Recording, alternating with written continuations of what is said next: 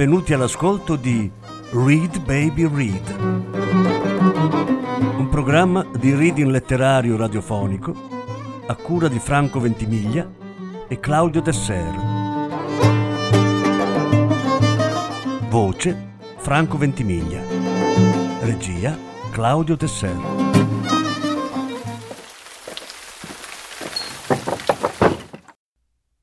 Fernando Pessoa il banchiere anarchico. Prima parte.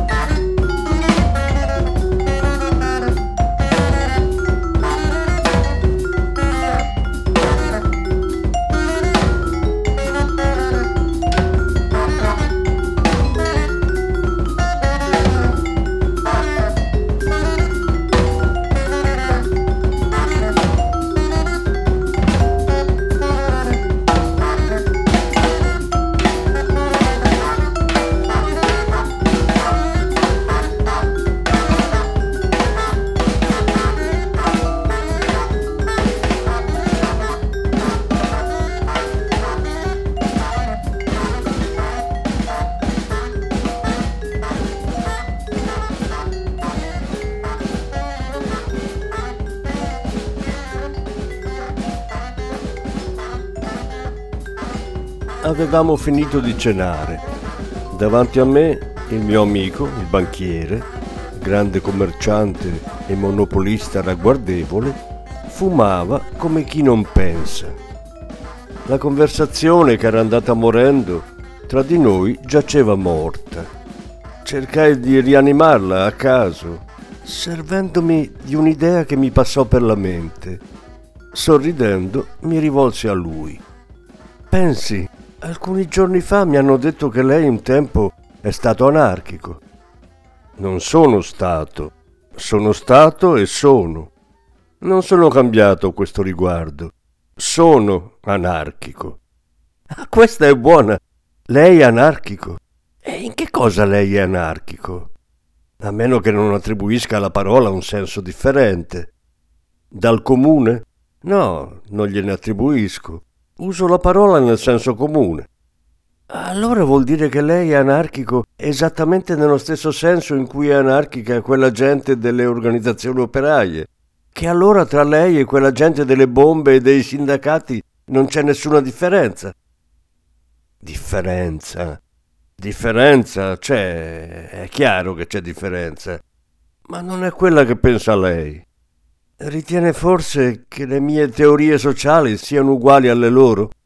Ah, ora capisco, lei in teoria è anarchico, nella pratica... Nella pratica sono tanto anarchico quanto lo sono nella teoria. E quanto alla pratica sono più anarchico, molto di più, di quella gente di cui lei ha parlato. Lo dimostra tutta la mia vita. Eh?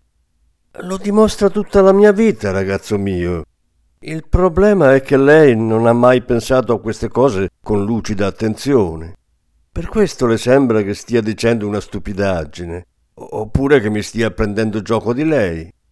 Amico mio, non capisco più nulla, a meno che a meno che lei non giudichi la sua vita come dissoluta e antisociale e dia all'anarchia questo significato. Le ho già detto di no, cioè le ho detto che non attribuisco alla parola anarchia un significato differente dal comune.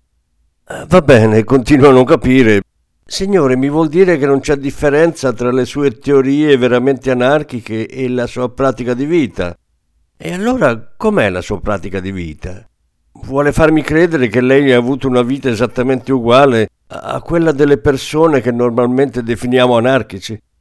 No, non è questo. Quel che voglio dire è che tra le mie teorie e la mia pratica di vita non c'è alcuna divergenza, bensì una conformità assoluta. Certo, non faccio una vita come quella dei tipi dei sindacati e delle bombe, questo è vero, ma è la loro vita a essere estranea all'anarchia estranea ai loro ideali. La mia no. In me, sì, in me, banchiere, grande commerciante, monopolista se vuole, in me la teoria e la pratica dell'anarchia sono unite ed entrambe corrette. Lei mi ha paragonato a quegli sciocchi dei sindacati e delle bombe per dimostrare che sono differente da loro. Lo sono, ma la differenza è questa. Loro, sì loro e non io, sono anarchici solo nella teoria. Io lo sono nella teoria e nella pratica. Loro sono anarchici e stupidi, io anarchico e intelligente. Cioè, vecchio mio, sono io il vero anarchico. Loro, quelli dei sindacati e delle bombe, anch'io sono stato tra loro e ne sono uscito proprio per la mia pura anarchia. Loro sono la spazzatura dell'anarchia, le femminucce della grande dottrina libertaria. Questa non l'hanno sentita nemmeno all'inferno. È spaventoso. Ma come concilia la sua vita, voglio dire la sua vita finanziaria e commerciale, con le teorie anarchiche? Come la concilia se dice che per teorie anarchiche intende proprio quello che intendono gli anarchici comuni? E per di più mi dice che è differente da loro perché è più anarchico di loro, non è vero? Esattamente. Non capisco niente. Ma lei ha intenzione di capire? Tutte le intenzioni. Tirò via dalla bocca il sigaro che si era spento. Lo riaccese lentamente. Osservò il fiammifero che si spegneva. Lo posò con leggerezza sul posacenere. Poi, alzando la testa, per un momento china, disse: Ascolti, sono nato dal popolo e nella classe operaia della città. Di buono non ho ereditato, come può ben immaginare, né la condizione sociale né le circostanze. Ho avuto solo il dono di avere una intelligenza lucida e una volontà abbastanza forte. Ma quelli erano doni naturali che la mia bassa estrazione non poteva togliermi. Sono stato operaio, ho lavorato, ho vissuto una vita di ristrettezze. Sono stato, insomma, quello che la maggior parte della gente è in simili condizioni. Non dico che soffrissi proprio la fame, ma ci sono andato vicino. Del resto avrei potuto anche soffrirla, ma questo non avrebbe cambiato nulla di ciò che è avvenuto poi, o di ciò che le riferirò, né di quello che è stata la mia vita, o di ciò che è adesso. Sono stato un normale operaio, insomma, come tutti. Lavoravo perché dovevo lavorare e lavoravo il meno possibile. Certo, ero intelligente. Ogni volta che potevo leggevo, discutevo e siccome non ero scemo mi nacque una grande insoddisfazione e una grande rivolta contro il mio destino e contro i condizionamenti sociali che lo rendevano tale. Le ho già detto che in verità il mio destino poteva essere stato peggiore di quello che era. Però allora mi sembrava che fossi un essere in cui la sorte aveva riunito tutte le ingiustizie e che si era servita delle convenzioni sociali per farlo. Questo avveniva quando avevo circa vent'anni 21 al massimo, che è stato quando sono diventato anarchico. Si fermò un momento, si girò un po' di più verso di me e riprese, chinandosi ulteriormente. Sono sempre stato più o meno lucido. Mi sentivo un oppositore. Volli capire la mia rivolta. Divenni anarchico cosciente e convinto. L'anarchico cosciente e convinto che sono oggi. E la teoria che segue oggi è la stessa che seguiva allora? La stessa. La teoria anarchica, la vera teoria, è solo una. Seguo quella che ho sempre seguito, da quando sono diventato anarchico. Vedrà. Dicevo che siccome ero lucido per natura, divenni anarchico cosciente. Dunque, che cos'è un anarchico? È un oppositore dell'ingiustizia di nascere socialmente disuguali. In fondo è solo questo. E da ciò risulta, evidentemente, la rivolta contro le convenzioni sociali che rendono possibile questa disuguaglianza. Quello che adesso le sto indicando è il cammino psicologico, e cioè com'è che la gente diviene anarchica. E ora arriviamo subito all'aspetto teorico del problema. Per adesso capisca bene quale sarebbe la rivolta di un tipo intelligente nelle mie circostanze. Che cosa vede nel mondo? Uno nasce figlio di un milionario, protetto fin dalla culla da questi infortuni, e non sono pochi, che il denaro può eludere o limitare. Un altro nasce miserabile ed è da bambino una bocca in più in una famiglia in cui le bocche sono troppe per il cibo che c'è. Uno nasce conte o marchese e per questo è tenuto in considerazione da tutti, faccia quel che faccia. Eh, un altro nasce così, come me, e deve rigar dritto come un fuso per essere trattato almeno come persona. Alcuni nascono in condizioni tali che possono studiare, viaggiare, istruirsi, diventare, per così dire, più intelligenti di altri, che per natura lo sono di più. E così via, e per tutto. Insomma, le ingiustizie della natura non le possiamo evitare. Invece quelle della società e delle sue convenzioni, quelle perché non evitarle? Ammetto, del resto non posso fare altrimenti, che un uomo mi sia superiore per quello che la natura gli ha dato, il talento, la forza, l'energia. Non accetto che egli mi sia superiore per qualità artificiali, con le quali non è uscito dal ventre della madre, ma che gli sono capitate per sorte non appena è venuto alla luce la ricchezza, la posizione sociale, la vita facilitata, eccetera. È stato per rivolta a queste considerazioni che le sto esponendo che è nata la mia anarchia di allora. L'anarchia, che le ho già detto, conservo oggi senza alcuna alterazione. Si fermò un'altra volta, per un attimo. Quasi a pensare come avrebbe proseguito. Aspirò e soffiò lentamente il fumo verso il lato opposto al mio. Si voltò e stava per proseguire, ma lo interruppi. Una domanda per curiosità. Perché è diventato proprio anarchico? Poteva diventare socialista o qualche altra cosa progredita che non si spingesse tanto lontano. Tutto questo rientrava nella sua rivolta. Deduco da quel che ha detto che per anarchia lei intende, e penso che sia esatta come definizione di anarchia, la rivolta contro tutte le convenzioni e formule sociali e il desiderio e lo sforzo per l'abolizione di tutte. Proprio questo. Perché ha scelto questa formula estrema e non ha deciso in favore delle altre intermedie? Le dico, ho meditato su tutto questo. È chiaro che negli opuscoli che leggevo trovavo tutte quelle teorie. Ho scelto la teoria anarchica, la teoria estrema, come ha detto molto bene, per le ragioni che le dirò in due parole. Fissò un momento nel vuoto, poi si girò verso di me. Il vero male, l'unico male, sono le convenzioni e le finzioni sociali che si sovrappongono alle realtà naturali. Tutto, dalla famiglia al denaro, dalla religione allo Stato. Si nasce uomo o donna, voglio dire si nasce per essere da adulti uomo o donna.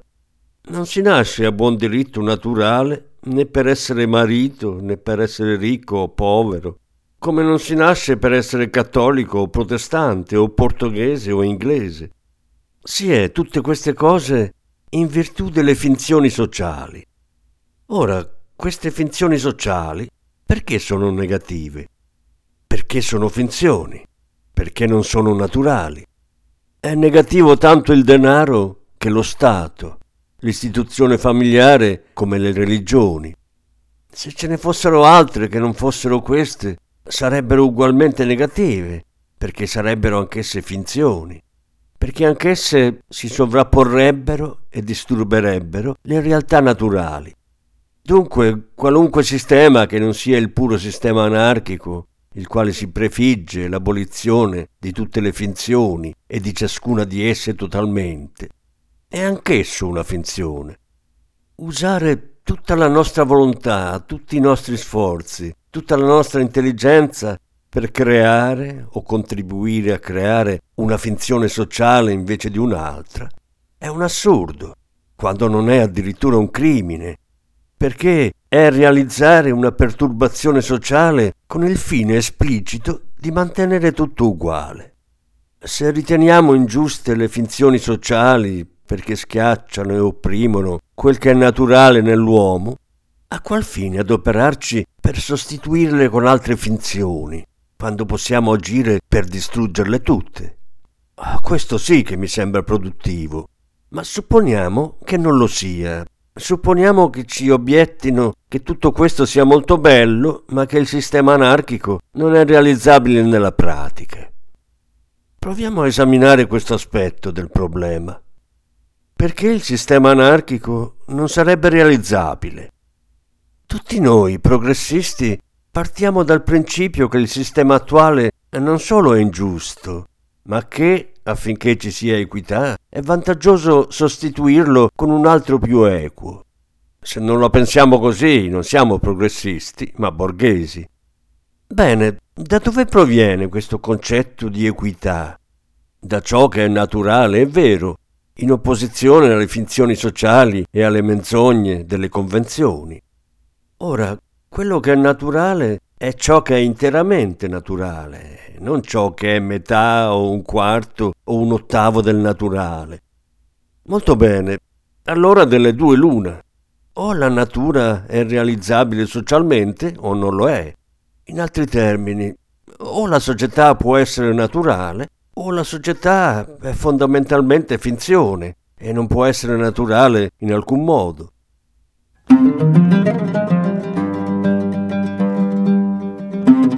Avete ascoltato Read Baby Read, un programma di reading letterario radiofonico a cura di Franco Ventimiglia e Claudio Tesser. Grazie per l'ascolto, alla prossima settimana. La successiva parte sarà trasmessa la prossima settimana.